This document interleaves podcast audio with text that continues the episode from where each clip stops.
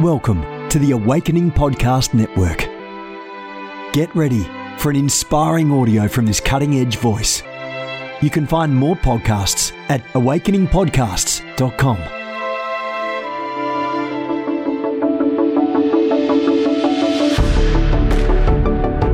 go deeper? Get equipped to overcome and walk in God's purpose for your life at Awakening House of Prayers online campus. You'll experience an online family, preaching, teaching, and prophetic impartation for victorious living. We have over a thousand members online, hungry for what God is saying and doing in the earth. Visit ahop.online today and join our family. AHOP TV empowers believers with spirit inspired messages and strategic equipping that accelerates your spiritual growth. You can subscribe to stream weekly content from Awakening House of Prayer, conferences, and other exclusive content to stir your hunger and encourage your heart. Visit us online at ahop.tv. I want to read you scripture today as we begin a new month. And, you know, this is the month where the world celebrates Valentine's Day. We celebrate love all year round. Uh, but, you know, I want to read you the scripture here uh, because it, it's sticking out to me in this season. First Peter 4, verse 12. Beloved, somebody say that's me. Oh, y'all gonna have to help me today. So, uh, beloved, somebody say that's me. Oh, that's better. Beloved, do not be surprised at the fiery ordeal that is taking place among you to test you as though some strange thing happened to you. I've read that over and over over the years. Beloved, don't be surprised at this fiery trial. Don't be surprised because I don't know about you, but every time a fiery trial comes my way, I'm surprised. It seems to catch me off guard. Not always. Sometimes you see things brewing. Sometimes you th- see things uh, sort of percolating in the spirit. But many times it's an absolute blindside. This thing just comes out of nowhere. Your car is running fine. Now it's not. You don't have the money to pay it. Layoffs happen at work. You don't have a job. And bad things usually come in threes. It's not just a word from the world. It's a word from the Lord. Job had three hits right in a row. Beloved, don't think it's strange, this fiery trial that has come upon you to do what? To test you. To test you as though some strange thing happened to you. God doesn't bring the trials, beloved. He doesn't bring the trials, but he allows them. He allows them. And I've learned over the years that when trials come, they come for several reasons. They come because it's time for you to learn how to extend your faith at another level. You know, the Bible speaks of fighting the good fight of faith. And when you fight and win, you get a prize. When you fight and win, you get a crown, you get a belt, you get a trophy. Today's Super Bowl Sunday. The winner will get a trophy. When you win, when you go through the battle and you go to the other side in victory, when you come through the trial, you come out in victory. You come out with more faith than you had before the trial. So don't think it's strange. You come out with a promotion. You want to get promoted in the spirit? Usually there's a trial associated with it. I wish that it wasn't so, but that's the way that it is. You want to get promoted to 10th grade, you have to pass 9th grade. You want to get promoted to college, you got to pass the 12th grade. So these tests, these trials, they come. They're part of life. But when you pass them, you get a promotion. You get an upgrade. Your faith is bolstered. You grow in the Lord. As a matter of fact, I will tell you truthfully that I have grown more in the Lord through times of trial than through times on the mountaintop. I have grown more in those times where I was so desperate because I did not have the answer in my heart. I did not know what to do in my own mind. And I cried out to God. It causes you to press into him or it causes you to run away from him. And today I'm going to encourage you to press into him. Father, in the name of Jesus, help us today to understand that trials must come, that trials will come, but that you are always ready and able and willing to help us to walk through the fieriest of fiery trials, those bone crushing, excruciating trials that we all face at points in our lifetime. You are there. You are ready. God, help us to get that out of this message today, the faith to believe you in the trial in Jesus name. Let me just take a quick survey. How many of you are going through a trial right now? Wow. How many of you are not being honest? Amen. John 16, 13, Jesus says, in this world you will have tribulation. You will have trials, but be of good cheer because I have overcome the world. If you're not going through a trial now, I'm, I'm glad. I'm happy, but there will be a trial. And when you go through that trial, when you walk through that place, I want you to remember some of these words and I hope they echo in your heart today. Because when you're going through a trial, a fiery trial, it can feel like the world is crashing in around you and you don't know which way to turn or where to look. You can feel very helpless when you're going through a trial. But the reality is, is that God is your helper. You are not helpless because the helper lives on the inside of you. When you're going through a trial, you feel like nothing, nothing is ever going to change. You cannot see the light at the end of the tunnel. You don't know which way to go. And it seems like this is a forever moment. But the reality is that the only thing that will never change is God. Everything else is subject to change. There is a beginning and an end to every trial. I assure you, beloved, maybe you've been walking through something for years and years and years and you say, well, that's easy for you to say. You don't know what I've been through. It's not easy for me to say. It is not easy for me to do, but it's still true.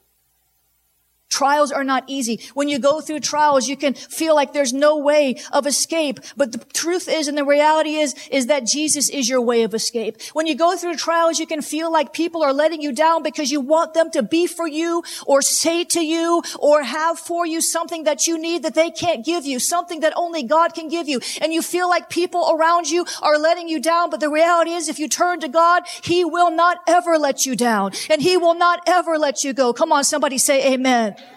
But sometimes when we go through trials, we do feel like God is letting us down. Sometimes we go through dark nights of the soul, through the fiery trial, through the tribulation, and we are convinced by the enemy of our soul that God is not there, that he does not hear our cries, that he's nowhere to be found. But this is a lie of the enemy. Don't get mad at God in the midst of your trial. And if you do, get over it quickly because he is your source. He is the one who will bring you to the other side and he can speed it up. I know sometimes it feels like it's going to go on forever, but God can change things in an instant, in the twinkling of an eye, in a moment. And the devil always likes to kick you when you're down, when you're going through trials. So you have to be very intentional. Somebody say intentional. You have to be intentional about what you think about. You have to be intentional about what you do with your time. You have to be intentional about what you say. You know, when Job went through his trial, it was one of the worst trials I see recorded in the Bible, other than the Lord Jesus Christ hanging on a cross, being beaten, whipped, bruised, and bloodied. It was one of the worst trials ever. But Job, he cursed himself. He wouldn't curse God, but he cursed himself. He spoke ill of himself. He cursed the day that he was born. Many times when we go through trials, we get under condemnation because we see the part that we played in it. Many times we get into guilt and shame and we don't think God will be there to help us because we think, I brought this on myself. The reality is, even if you did bring it on yourself, beloved, God is still with you. He has promised never to leave you or forsake you. He has promised to make all, work all things together for the good to those who love you and are called according to his purposes. And that's you.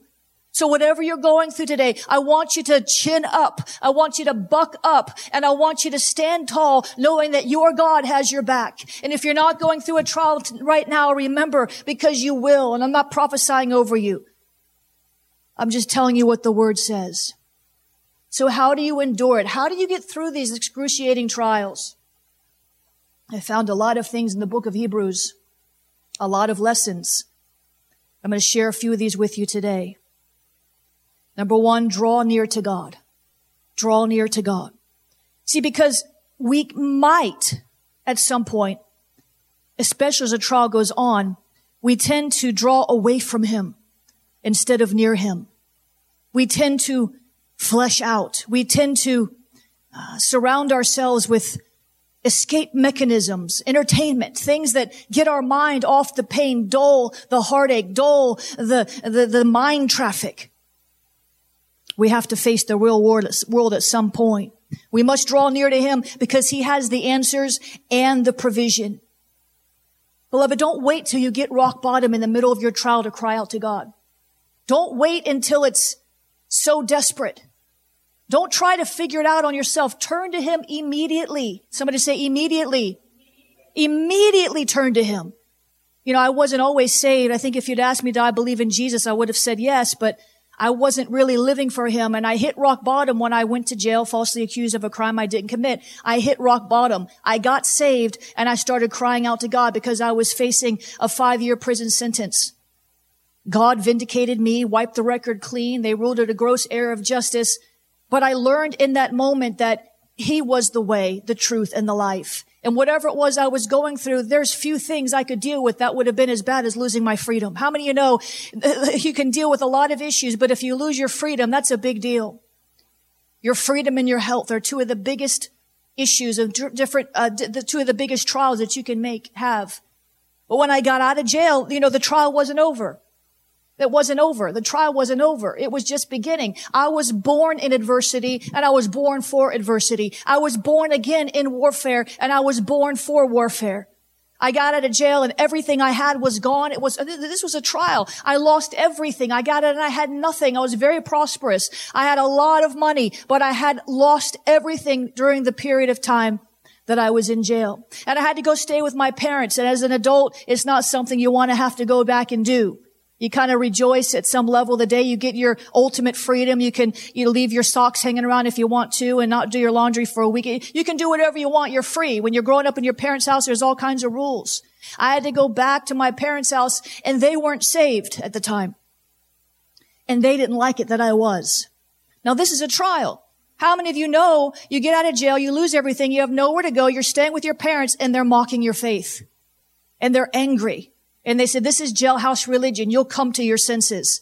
And they're contending with me over what I believe. The very people that birthed me, the people I love more than anything else are coming against me. This is a trial. And I couldn't escape. I had nowhere to go. I didn't have any money. This is a trial. And so I learned very early on to draw near to God because the same God I drew near to in that jail cell when I was about to lose my freedom was the same God that I cried out to when I was in my parents' house when I had no resources and I was stuck in a situation that was intolerable. I would actually get up in the morning before my parents woke up and just drive around for a couple hours until they left the house just to avoid the conflict because I didn't want to argue back, but I had to give an answer from my faith. And I remember one night I was crying out to God. I was sitting over a, a, chair. I was leaned over a chair and it was dark and crying out to God for answers, crying out to God for solutions, crying out to God for just anything, a word. And I fell asleep over the chair. And I fell asleep and uh, I, I, I was suddenly awoken by a voice. And that voice said, stay calm, be patient. Your time is coming. And I did not realize it in that moment. I thought it was my father because it sounded like it was in the room. It sounded like someone was standing right next to me, but it was the Lord. And he gave me a promise in that time, in that time of intense trial, in that time where I lost everything that was dear to me except my daughter, in that time when I didn't know what to do or what I was ever going to do for money, how I was going to survive, when I didn't know anything but God is good, he spoke to me and he gave me a promise. And if you're going through a trial, if you're going through immense pressure, if you're going through a season where you feel like you're being crushed and you've got nothing to hold on to, you can hold on to God and you can cry out to him and he'll give you a promise to. Amen. Draw near to God. Hebrews 10 verse 19 through 22. Therefore, brothers, we have confidence. Somebody say confidence. You've got to have confidence in your God and who he is. We have confidence to enter the most holy place by the blood of Jesus, by a new and living way that he has opened for us through the veil, that is to say, his flesh. And since we have a high priest over the house of God, Verse 22, let us draw near with a true heart in full assurance of faith. Let us draw near in faith, not near out of religion, not near out of uh, even desperation. That's fine to go to him in desperation, but let your desperation be mixed with faith that he can actually do something about what you're going through and that he wants to. Trials can test our faith and it can be hard to believe that anything is going to change in the face of impending circumstances. But James 4 and 8 makes us a promise. Draw near to God and he will draw near to you. Sometimes you've got to take the first step. God is as close to you as you want him to be right now. And he'll come closer and closer and closer. And he is your comforter and he is your helper. Even if you're mad at God, you're going to have to get over it because he's waiting for you. James 5 and 13 says, is anyone suffering among you? Let him pray. And many times when you're, when you're going through a trial, you don't feel like praying. You're worn out. You're worn down. That is why you have to do number two, which is run for cover. You've got to run for cover. When you don't feel like praying, when you can't read your Bible, when you're watering your pillow with tears, when you cannot see straight, you have to run for cover. You have to run to those of like precious faith from who you can receive counsel, from who you can receive prayer and comfort. When you're going through a trial, the enemy will try as hard as he can to get you to run away from the people who will pray for you and who will stand with you and who will counsel you. He'll try to get you to run. He will always try to get you to run. Don't be too proud to admit that you need help. We're all a family and we all suffer trials and we all go through situations where we can't get through it ourselves. God made us to need each other. He made us to need each other. Your right hand needs your left hand. I know some people who have amputations get along just fine, but it's not as easy as it could be. You might get along fine by yourself for a season, but it could be a lot easier if you would just reach out and grab the hand of someone else who's been through a similar issue, who knows the way through, who can counsel you and comfort you and pray for you and help you see the victory in your life. Somebody say amen. amen. You know, when I was little, I broke my leg twice was in a full body cast twice. I broke my leg twice. The first time I broke my leg, I was, I was a very shy, shy, shy child. I wanted to skateboard so bad. And this was in the 70s and those little skateboards were just becoming very popular. And I wanted one so bad and my mother's like, no, you're not getting one of those. You're going to break your leg. I'm like, I'm not.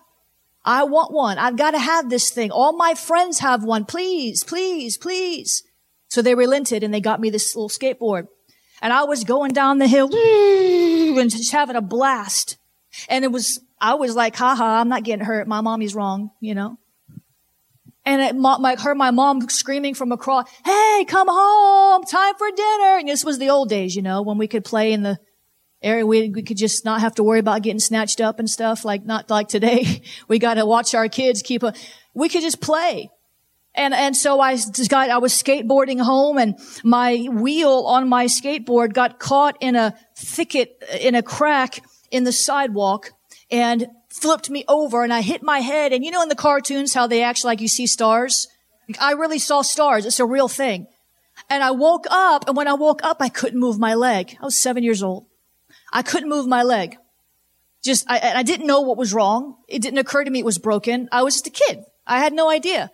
And so I laid there like not knowing what to do and not saying anything to anybody. I just laid there and laid there. I just laid there. I just laid there. I didn't call out for help. I just laid there in pain, suffering. And finally, one of the neighbor boys, they were playing football and a couple yards over and they noticed that I'd been laying there for a while and they came over and they said, what's the matter with you? I said, I don't know. I can't, I can't move my leg. And they went and got my mother and they took me to the hospital and I was put in traction and on and on and on. And my grandmother gave me some wisdom that I'll never forget. My grandmother gave me some wisdom that I apply even to my life now. My grandmother said, she said, daughter, if this ever happens to you again, if you ever get in trouble, I feel my spirit jumping. If you ever get into trouble, if you ever face a situation where you're hurt and you can't get up, if you ever deal with an issue where you're in trouble and you can't get out of it, she says, you scream your head off till somebody notices. And I've learned that lesson in my life and it's translated over because even now as an adult, if I'm going through a trial and I can't break through, if I'm going through a situation, if I'm hurt and wounded and I cannot find a way to receive the healing power of God, you better believe I'm going to begin crying out till somebody comes and helps me because I'm not going to stay in that position. I'm not going to let the devil win. And I know that we are meant to walk together as a body and as a family. Amen. You've got to run for cover. Don't run away from the people who can help you. That's what pride does because they don't want to see, they don't want you to see them in that. I, I don't care. If I'm hurting, somebody's going to help me. Praise God. Bless you. Whether you're facing financial troubles or mind battles or issues with your kids, run for cover to the church family instead of complaining to your hairdresser or to your coworkers who don't know Jesus. Bring it to the church. Bring it to the church, Hebrews 10 verses 24 and 25, and let us consider how to spur one another to love and to good works. Let us not forsake the assembling of ourselves together. In other words, don't stop coming to church.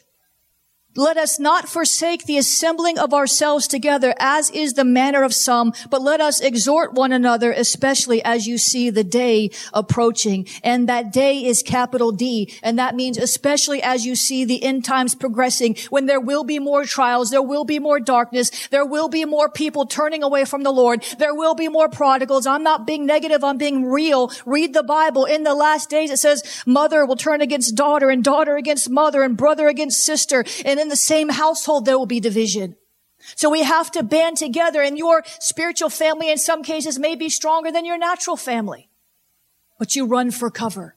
Run to the people that can help you. Number three, don't make dumb choices. Turn to your neighbor and say, don't make dumb choices. Don't make dumb choices.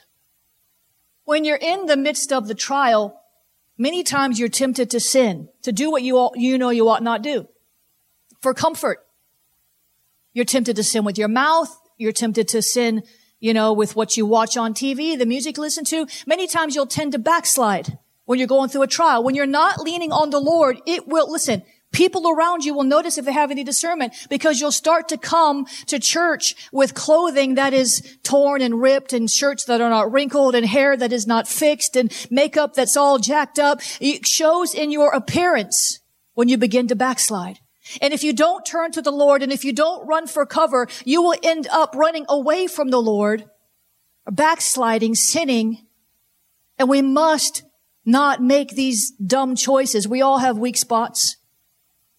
You can't withdraw from the world because you're in a fiery trial. You can't go back to Egypt to escape the pain. You can't sit and have a pity party and forsake your responsibilities. You've got to keep going. Listen, it is not easy all the time for me to continue to run an international ministry, touching people around the world, going and moving and, and preaching in all of these different nations. I still have problems in my life at times that I have to deal with, but I can't just cancel conferences and cancel TV shows because I'm having a bad season and neither should you. That's how you build strength. And that's how you build character. When you keep on doing the right thing, even when the wrong thing is happening to you. When you keep on doing what God has called you to do, even when you feel like you're dying on the inside, even when you water your bed with tears at night, you wake up in the morning and you wash your face and you say, I am going to keep going because this is the will of God for my life. And I'm going to trust him that somehow, some way, he's going to make all the wrong things right. He's going to make the crooked places straight. And if my God God is for me, then who can be against me? And you keep on going in Jesus' name.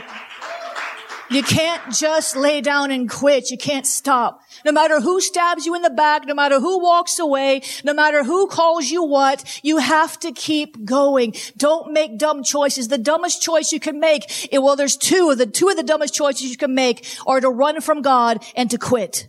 And that are the two biggest temptations in the midst of the trial, I think, for most of us. Don't make unnecessary decisions in the midst of a trial. If you can't think straight, you'll agree to something you'll regret, regret later. Don't make hasty decisions in the midst of a trial.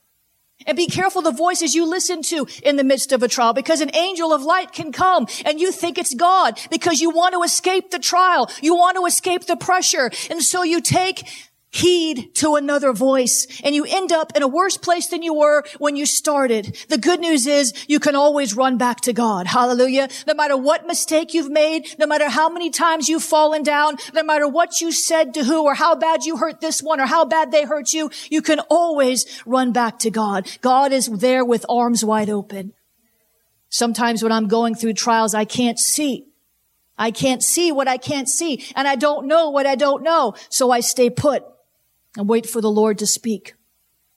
And Proverbs 11:24 says there's wisdom in the multitude of counselors. Beloved, do not please, please do not make life-changing decisions that have the capacity and the potential to hurt a lot of people around you because you're going through a trial and you can't see straight and you can't think straight. Beloved, if you're going to make a life-altering decision, moving away, uh, quitting school, uh, you know, there's all uh, divorcing your spouse, don't do those things without counsel because you'll end up regretting it and you're hurt. See, you have to understand when you're going through a trial, you have the uh, uh, uh, capacity or it's more likely that when you're going through a trial, you're going to hurt other people while you're walking through it because hurting people hurt people.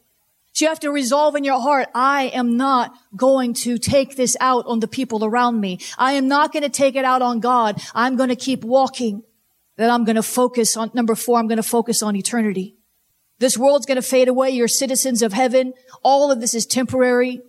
Paul said, press toward the goal to the prize of the high calling of God in Christ Jesus. Focus on eternity. Focus on faith. When I was uh, first coming up, I went through Rhema Bible School and Kenneth Hagin wrote this book called When Faith Seems Weak and Victory Lost. And I was under such attack in my faith. You know, anytime you study anything that you're going to get attacked in that area. And I was studying faith. And so I had this little card. Actually, my friend laminated it for me. It was like all the steps, what to do when faith seems weak and victory lost. When you're going through a trial, you got to get your mind on things of eternal value. Think, get your mind on things that are above and not on the things of this world. Get your mind on heaven. Get your mind on the word. Get your mind on the promises of God and stop looking at what the devil wants you to look at. We also have to develop endurance. Hebrews 12 and 1 Therefore, since we are encompassed with such a great cloud of witnesses, let us also lay aside every weight and the sin that so easily entangles us, and let us run with endurance the race that is set before us. We have to understand that we are not on a sprint. We're not in sprint mode. We're in marathon mode. And we have to treat life like a marathon. And in a marathon, you pace yourself and you keep your eyes on the prize. And even if your lungs begin to burn and your quads begin to burn, and even if your feet are sore, and even if you're out of breath and your blood sugar is low, you keep, the marathon runner keeps running. They don't quit the, the, the race before they get to the end. We need endurance. Paul compares the Christian life to a race. Enduring trials builds our character. I want to talk a little bit about endurance. Endurance. We have to endure a lot of things. We must get strong. We must learn to endure. How do we get there? How do we begin to endure things that seem unendurable? How do we continue to endure in the face of unbearable situations and circumstances? How, practically speaking, because it's one thing for me to turn to you and say, well, you just, you just got to endure. How? How? How do we strengthen ourselves so that when the fiery trial comes, we don't run away from God, we run to God. We don't run away from the people love us, we run to the people that love us. We don't make dumb decisions. How do we position our hearts for this? Endurance matures us. James 1, 2 through 4. Count it all joy. I used to hate this scripture. I can tell by your reaction, many of you do as well. I, I tried to erase it out of my Bible and just kidding, but really, I hate it. I hate, I'm like, seriously? Count it all joy, my brothers. And I said, this is just for the brothers. I don't have to do it. I tried as hard as I could to find a way of escape. Count it all joy, my brothers, when you meet trials of various kinds. I still don't like that verse. But there's a key in it. We've got to have endurance. Count it all joy, my brothers and my sisters, when you meet trials of various kinds, for you know that the testing of your faith produces steadfastness, or another translation says endurance. And let endurance have its full effect, patience, that you may be perfect and complete, lacking in nothing. Trials bring steadfastness to our hearts. So we, we have to embrace Uh, the trial and look at it through eyes of joy. Endurance prepares us to handle the blessings God wants to pour out on us. See, the reason why some of you are going through trials is because God, again, wants to promote you, but He's got to make sure that you're ready to receive what He has for you on the next level. I'll prove it to you in scripture, Hebrews 10, 36. For you have need of endurance so that when you have done the will of God, you may receive what is promised. These are the things you have to think about when you're in a trial. You have need of endurance so that when you have done the will of God, you may receive what is promised. Many times our character have to be refined before God can take us to the next level. So how do you do this? Number one, pray in tongues. We spoke about this. Well, I speak about this a lot. Jude 20 says, build yourself up in your most holy faith, praying in the spirit. Praying in the spirit, praying in the spirit. It edifies, it builds up your inner man. And Paul prayed that we will be strengthened in our inner man. Listen, our spirit needs to be strengthened. Sometimes our soul does the leading when our spirit man should be leading the way, not our soul. When we respond out of our soul, out of our mind, our will, and our emotions, we're not responding most of the time the right way in the midst of a trial. God's given us the ability to reason, but when we're led by our emotions, we're usually not also being led by the Spirit. Rejoicing. Rejoicing. I'll never forget Romans 5, 3 and 4. More than that, we rejoice in our sufferings Really, Paul, really. We rejoice in our sufferings, knowing that suffering produces endurance, and endurance produces character, and character produces hope. This is why sometimes you can't rescue people from trials. Sometimes people go through trials and you can pray for them. You can, but sometimes, sometimes, listen, you have to be led of the Lord because sometimes you could rescue them out of a trial they brought on themselves by the dumb choices that they made and you're setting them back. They will have to go through the same or a similar trial again. You cannot play rescuer all the time. Sometimes the Holy Spirit will have you come and pay somebody's rent, but sometimes he'll say, you know what? Don't. Because they spent money on all them Gucci shoes.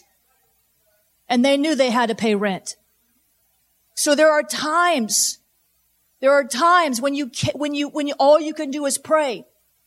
And there are times by reverse that we have to stop looking at man to meet our needs when we're the ones that, I'm not saying not to ask. You got to be led by the Spirit.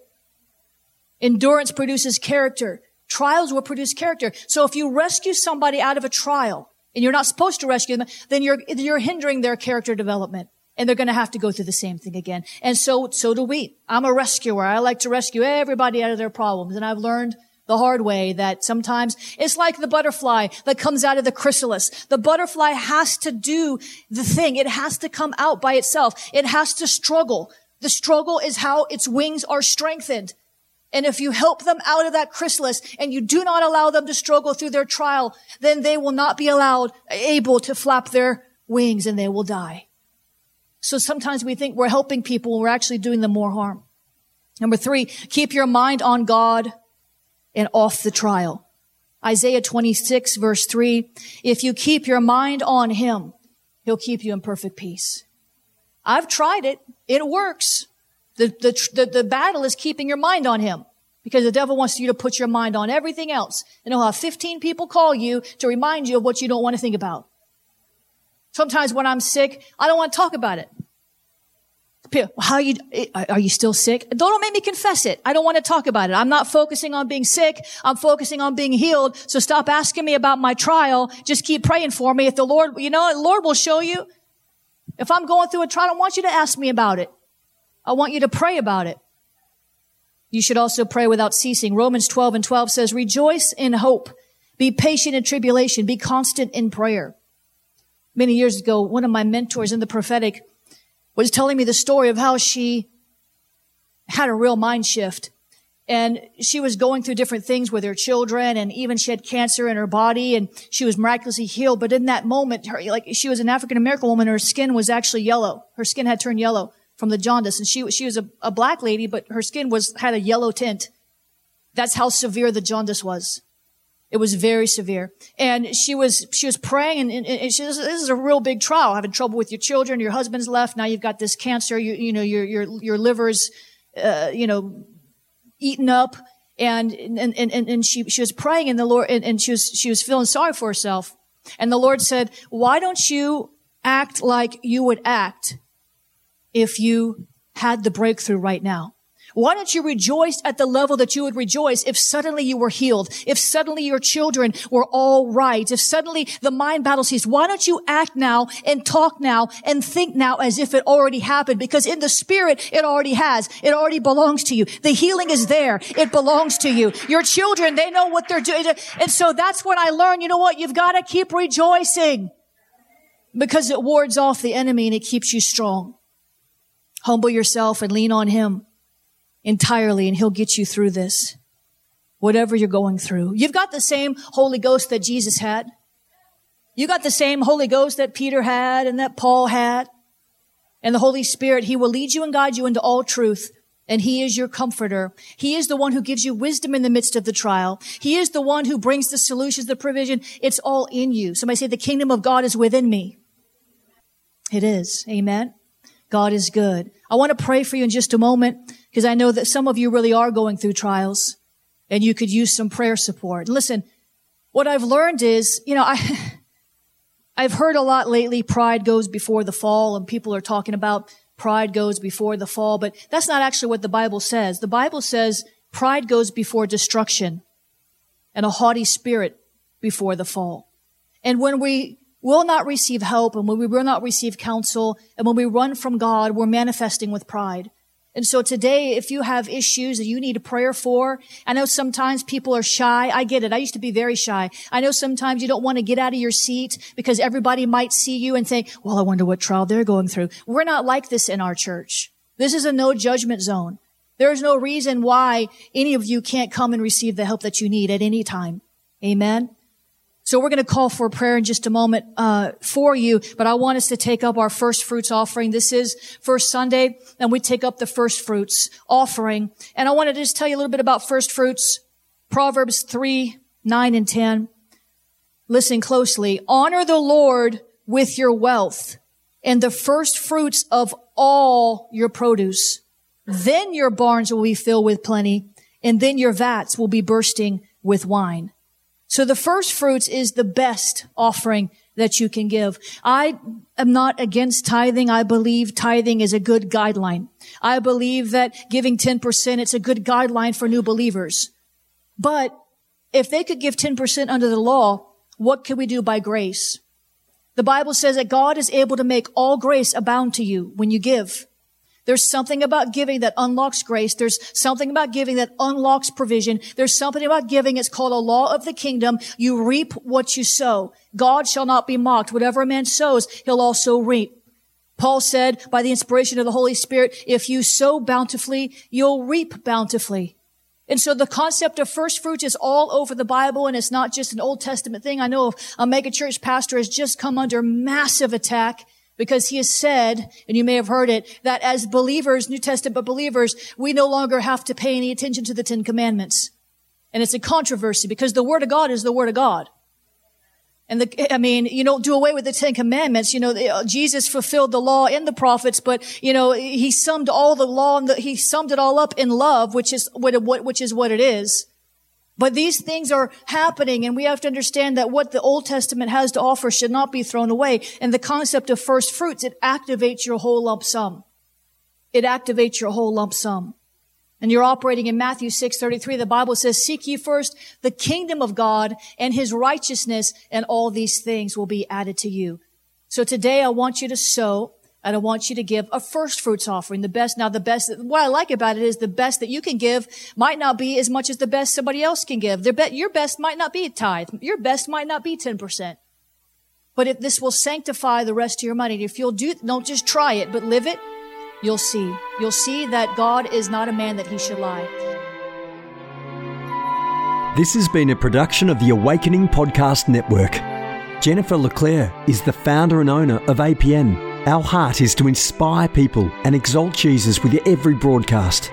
We're grateful for our advertisers and supporters that make these podcasts possible.